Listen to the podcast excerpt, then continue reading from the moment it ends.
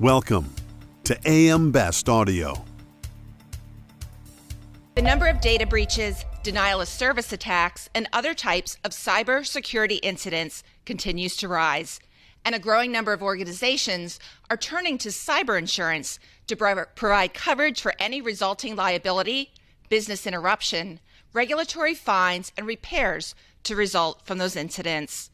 However, while cyber insurance is a vital tool in providing those coverages, it has not improved cybersecurity or reduced cyber risk, according to Josephine Wolff, an associate professor of cybersecurity policy at the Fletcher School of Law and Diplomacy at Tufts University and author of the book Cyber Insurance Policy Rethinking Risk in an Age of Ransomware, Computer Fraud, Data Breaches, and Cyber Attacks. I'm Lori Chordas for AM Best TV. Josephine Wolff joins us now to talk about her book, why she believes cyber insurance has not curbed cybersecurity losses, and what insurers, governments, and others can do to make cyber insurance a more effective tool for cyber risk management. Josephine, welcome. Thanks so much for joining us today. Thank you so much for having me. Can you tell us about your book and how the idea for it came about? Sure. So I'm somebody who's been interested for a long time in the question of who pays for cybersecurity incidents and when all the dust settles and all of the lawsuits settle and all of that, who actually has money on the line? Because I think that's a really important piece of understanding who has incentives to invest in cybersecurity and make the data and networks that we rely on more secure. And so I did an earlier project that was really just tracing the aftermath of different incidents and data breaches and trying to understand who's paying for these, what kinds of incentives does that create. And one of the things that I heard from a lot of people while I was working on that project was, well, you know, it's a bit of a mess right now. We don't really know who's liable. There are a whole bunch of different companies and organizations involved, but the insurers are going to step in in a few years and they're going to sort all this out right? That's what insurers do. They manage expensive risk for us. They help us figure out sort of who should be paying under what circumstances, and they can impose requirements on all of their policyholders for what they have to do to manage their own risk. And so I thought, oh, okay, well, you know, that's that's an interesting idea. Maybe I should go learn something about cyber insurance if that's really going to be the the industry that comes in and sorts out these questions of liability and cost that are so important to me. And so I started researching the insurance industry, which is the, the project that grew into this book. And one of the things that I sort of came to feel really strongly and that the book argues is that actually sort of all of the mess and complexity that we saw in the liability space pre-insurance or when insurance was a, a much smaller part of sorting out the aftermath of cybersecurity incidents in many ways was also making it very difficult for insurers to manage this type of risk in the ways that they've managed other types of risk, right? You have floods or hurricanes or medical risk or car accidents. And so this book is really my exploration of trying to understand in what ways are cyber risks different? In what ways are they not sort of susceptible to the same kinds of tools in actuarial science that other types of risk are? And, and what do we do about that if we, if we buy that argument? So what's driving the rise of cybersecurity attacks today? It's a great question, um, and I think there are you know a couple different things, but the the biggest one is that for many of the sort of financially motivated cyber criminals out there, they're still profitable, right? And we've seen cybercrime go through a couple different stages of evolution, right? We've seen sort of, you know, the theft of payment card numbers, and then it gets a little bit harder to profit off of that. First of all, because there are so many stolen payment card numbers out there that the, the cost for each stolen one is going down. Um, second of all, you know, we get chip enabled credit cards. It becomes a little bit harder to use that data to make fraudulent purchases. So then we see people start stealing medical records or tax records. And then we see the shift to ransomware where you're using sort of direct extortion based on cryptocurrency payments. And all of those contribute to the fact that you can still make a lot of money off of cybercrime during the pandemic when it's hard to to do a lot of stuff in person, but people are working online and remotely a lot. You see, I think, even more incentive to try and steal money or steal secrets. There's also a huge cyber espionage uh, set of activities that that drive some of this security and and sort of defensive efforts.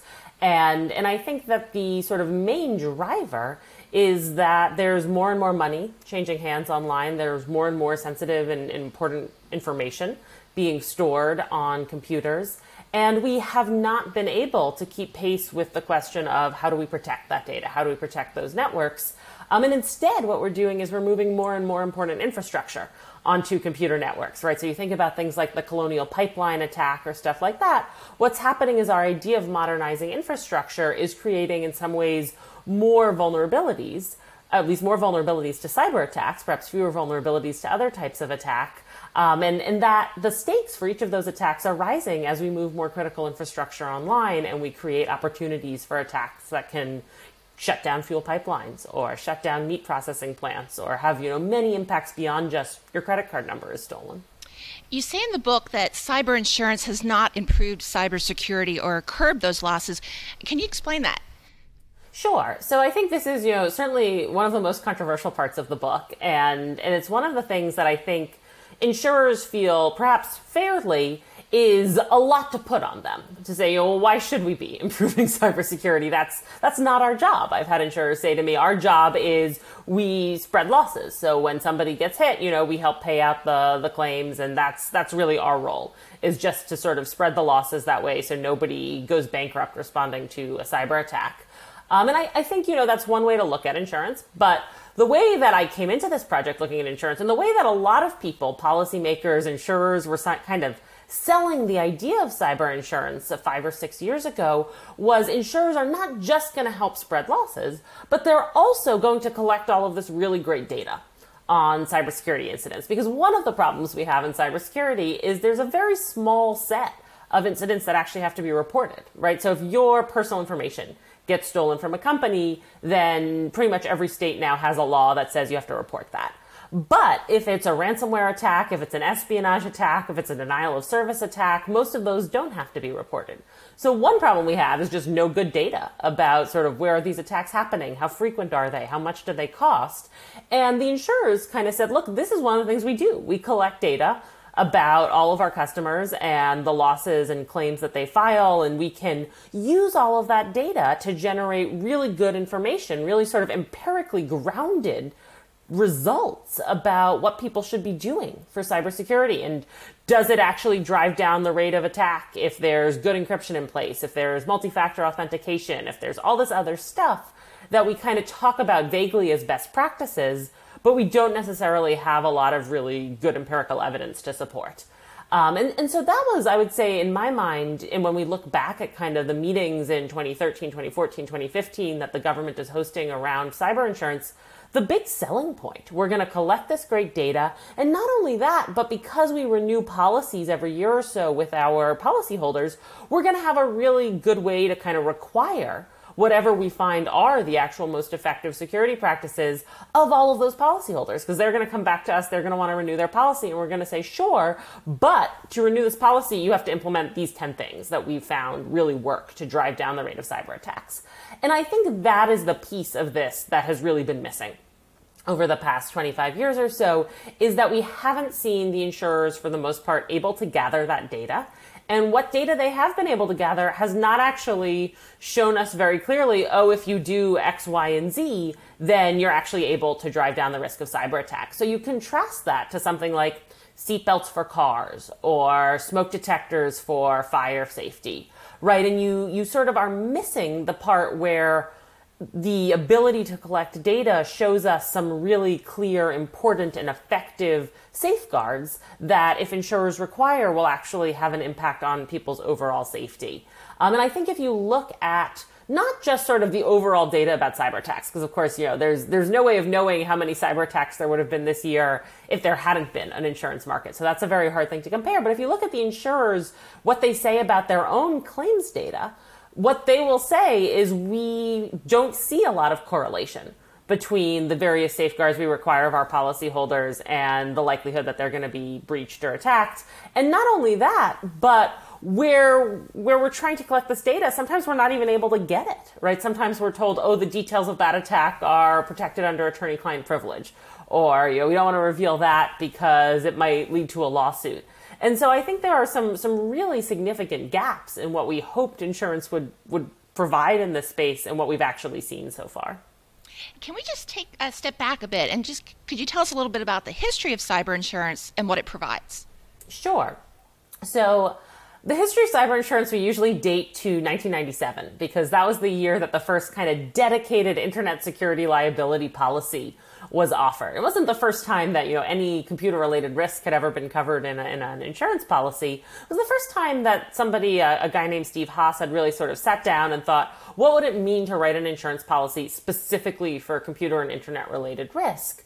Um, and, and the thing about those early policies in the late 90s, early 2000s is they're pretty focused on one type of risk. They're pretty focused on data breaches of personal information. Because, first of all, that's sort of the type of breach that we knew about at that time, right, people would kind of hear, "Oh my gosh, my data's been stolen. You know, maybe I should sue." And so that that lawsuit or the risk of that lawsuit was the big cost associated with those kinds of breaches. And second of all, as you get into the early 2000s, a lot of states start passing these data breach notification laws that say, you know, if, if you are responsible for a breach that involves customer sensitive information or personal information, you're going to need to report that either directly to your customers or to the state attorney general or, or to someone along the way. And so as that starts happening, a lot of companies that traffic in user personal information, so like big retailers that are collecting a lot of payment card numbers, start worrying a little, oh, well, this, this seems like something that if it happens to us, we might have to hire lawyers, there might be a class action lawsuit. And there are these data breach insurance policies that are springing up around that time that say, okay, we'll, we'll help you pay for all of that. Sorry. Um, we'll, we'll help you sort of send out the notification letters and hire the lawyers and cover all of the fees associated with that. And, and that turns out to be a, you know, relatively niche market but a somewhat effective one for folks which are kind of in this space of really worrying about those legal costs or what we might call third party costs right? So it's not you have a data breach and all of a sudden you directly lose a ton of money. You have a data breach, you're worried about lawsuits, you're gonna have to hire lawyers, you maybe have to pay settlement fees.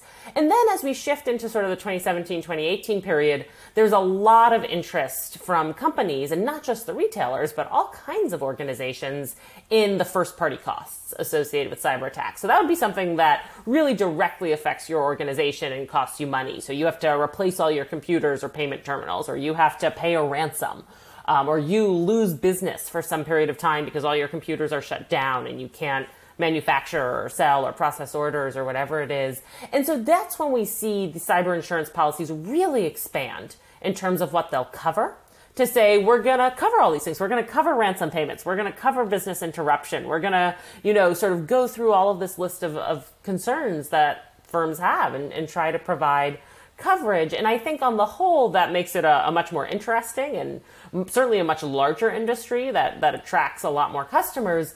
But it also makes it a much more complicated industry because we're no longer sort of focused in on a single threat. And that I think is, is where you start to see kind of the modeling and, and the actuarial science fall apart a little because it's now encompassing such a wide range of cyber attacks and so many types of cyber attacks that we have no data for right? The thing about the data breaches is they had to be reported by law. We knew something about how often they happened, about how much they cost. You get to ransomware, none of the insurers really have any idea how much ransomware there is out there. And you see that in the 2019 2020 data when there's this huge spike in ransomware claims, and the insurers have to start really, really jacking up their premium prices to keep pace with that. So, how does cyber insurance compare to other insurance sectors such as auto and flood insurance? So cyber insurance is still relatively small compared to those, is what I would say. Um, right? You're you're looking at you know somewhere probably between eight and ten billion dollars in premiums a year now for cyber insurance, compared to something like two hundred billion dollars a year in premiums for personal auto insurance. On the other hand, cyber insurance has been growing much faster than other sectors of insurance. This is particularly true sort of before those premium increases that I was talking about. You were seeing sort of 30% growth year over year. And so for a lot of insurers, it sort of looked like the future of the industry, or at least the way to grow their business if they wanted to to expand. Um, so many, not all insurers, sort of got interested in the space, started selling variations on kind of general cyber risk policies. Um, and what I would say is it compares to the other insurance sort of sectors as a, a much smaller product, not just in terms of how many customers are buying it, but also in terms of how much coverage you can buy right? So you, you think about sort of big companies buying property and casualty insurance, they can have more than a billion dollars worth of property and casualty coverage. The big companies that are trying to buy cyber insurance right now cannot get nearly as much as they want, right? You can go to one carrier, you can get maybe 10, 15, maybe 50 million dollars worth of coverage if you're if you're really big. Um, and then you can go to other carriers and sort of try to stack each of their cyber insurance coverage on top of each other, but it's still very hard to get large policies. And it's hard to get large policies because the insurers are not confident in their ability to predict how frequently they're going to have to pay those out. Um, so it's it's a smaller market, not just in terms of the number of customers, but also in terms of how much coverage you can get. And it's also, I think, uh, a much sort of more uncertain market in terms of reinsurance, whether reinsurers are going to be w- willing to reinsure this risk. It's uncertain in terms of whether the insurers themselves are going to pay out. So, for instance, there's been a lot of controversy about claims around state sponsored cyber attacks. Um, and I think in general, one of the things that really characterizes it is this lack of certainty on the part of policyholders about well will this really cover the cyber attack that that comes next year? Or will there be some some excuse some reason to deny my claim about you know who perpetrated this attack or what kind of attack it was? Whereas i think most of us feel pretty confident with things like you know auto insurance. Okay if i get into a car accident my insurance will cover this right? And and there's less uncertainty about sort of will this or won't this actually pay out the way i want there have been a number of legal disputes between insurers and policyholders about whether cyber related losses were covered under policies designed for liability, crime, or property and casualty losses. Can you tell us about some of those disputes? Yeah, so one of the things I spend a lot of time on in the book are these legal disputes that happen when an insurer denies a claim. So somebody comes to them and says, you know, this should be covered by my cyber insurance. They say, no, absolutely not. And I think those are a really interesting set of disputes partly because they're the ones we have the most insight into when they go to court. Um, and you actually kind of get get a, a, record of what arguments everybody's making on both sides, and also because I think they show the range of kind of how broad these policies are. When you start writing a policy for cyber risk, everything involves computers in in some fashion. So, for instance, one of the cases I discussed briefly is uh, an organization that's affected by the Madoff Ponzi scheme. Um, and they file a claim under their computer crime insurance coverage. And they're like, hey, he sent us invoices that were faked, made using a computer. And so this is kind of a computer crime because Bernie Madoff was was using a computer to do this. Um, and the insurance no, this isn't a computer crime, right? Like, sure, there was a computer involved, but there's a computer involved in everything. Um, and so there's a really interesting set of disputes around crime that really hinge on that question of sort of what is actually a computer crime and what is just a crime that happened to involve a computer. And I think the most interesting set of disputes there are really related to phishing emails and this question of, you know, okay, if a company receives an email that looks like it comes from one of their vendors or, or, somebody they know, and it has an invoice attached to it that seems legitimate, and then they go ahead and pay that invoice and it turns out that it was fraudulent. It turns out it didn't go the money didn't go to who they thought it did. Then is that a computer crime because somebody used the sort of email infrastructure to trick them into doing this?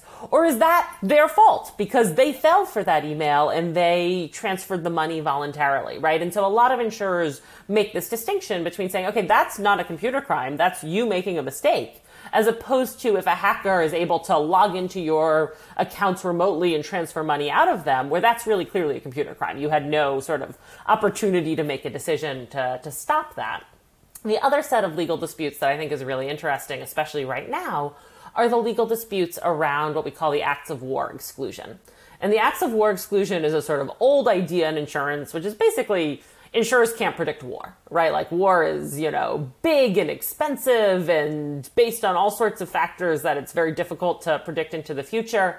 So a lot of types of insurance have a kind of blanket exception written into them that says this this does not apply to costs incurred by warlike acts or you know anything that sort of we couldn't predict. This, these fights go all the way back to Pearl Harbor when you have the families of people who died there filing life insurance claims and insurers coming back and saying, no, we're not going to pay for this. This was a, an attack we could never have predicted. This was a war, an act of war.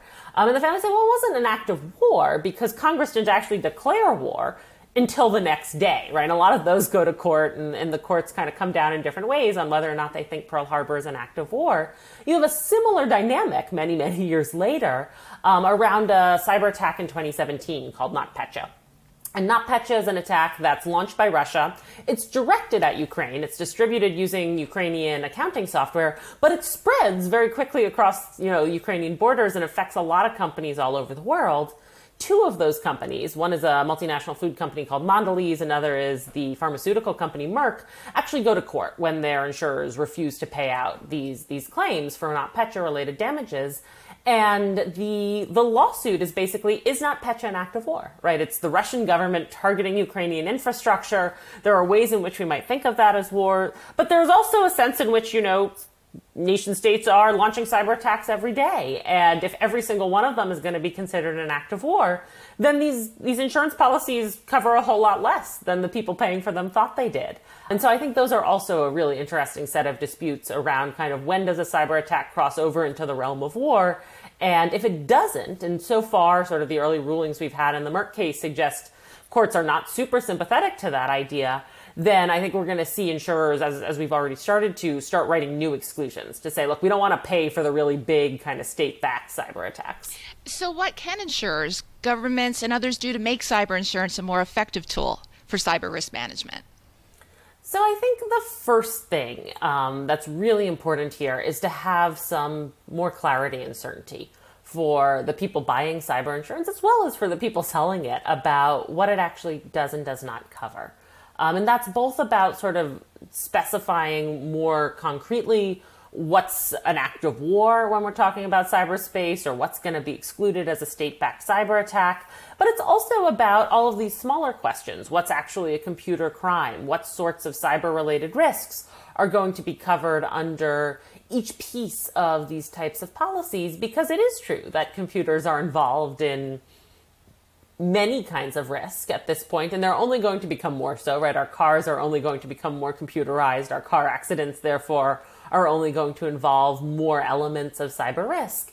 And I think that one of the things that people have really struggled with in cyber insurance so far is understanding okay, what's included, what's excluded. And the insurers, I will say for them, have struggled as well because it's hard to predict what the next sort of big wave of cyber attacks is going to look like or how it's going to work or what it's going to target. And so it's hard to say in advance, like, we'll cover this, but we won't cover that. And I think, sort of coming to the question of what governments can do, there's absolutely also a role for regulators here. Because, for instance, one of the things that governments do when there are really expensive uh, attacks, like, for instance, September 11th, um, and insurers say, we can't pay for this, right? This is not something that we predicted in our models. This is not something we can afford.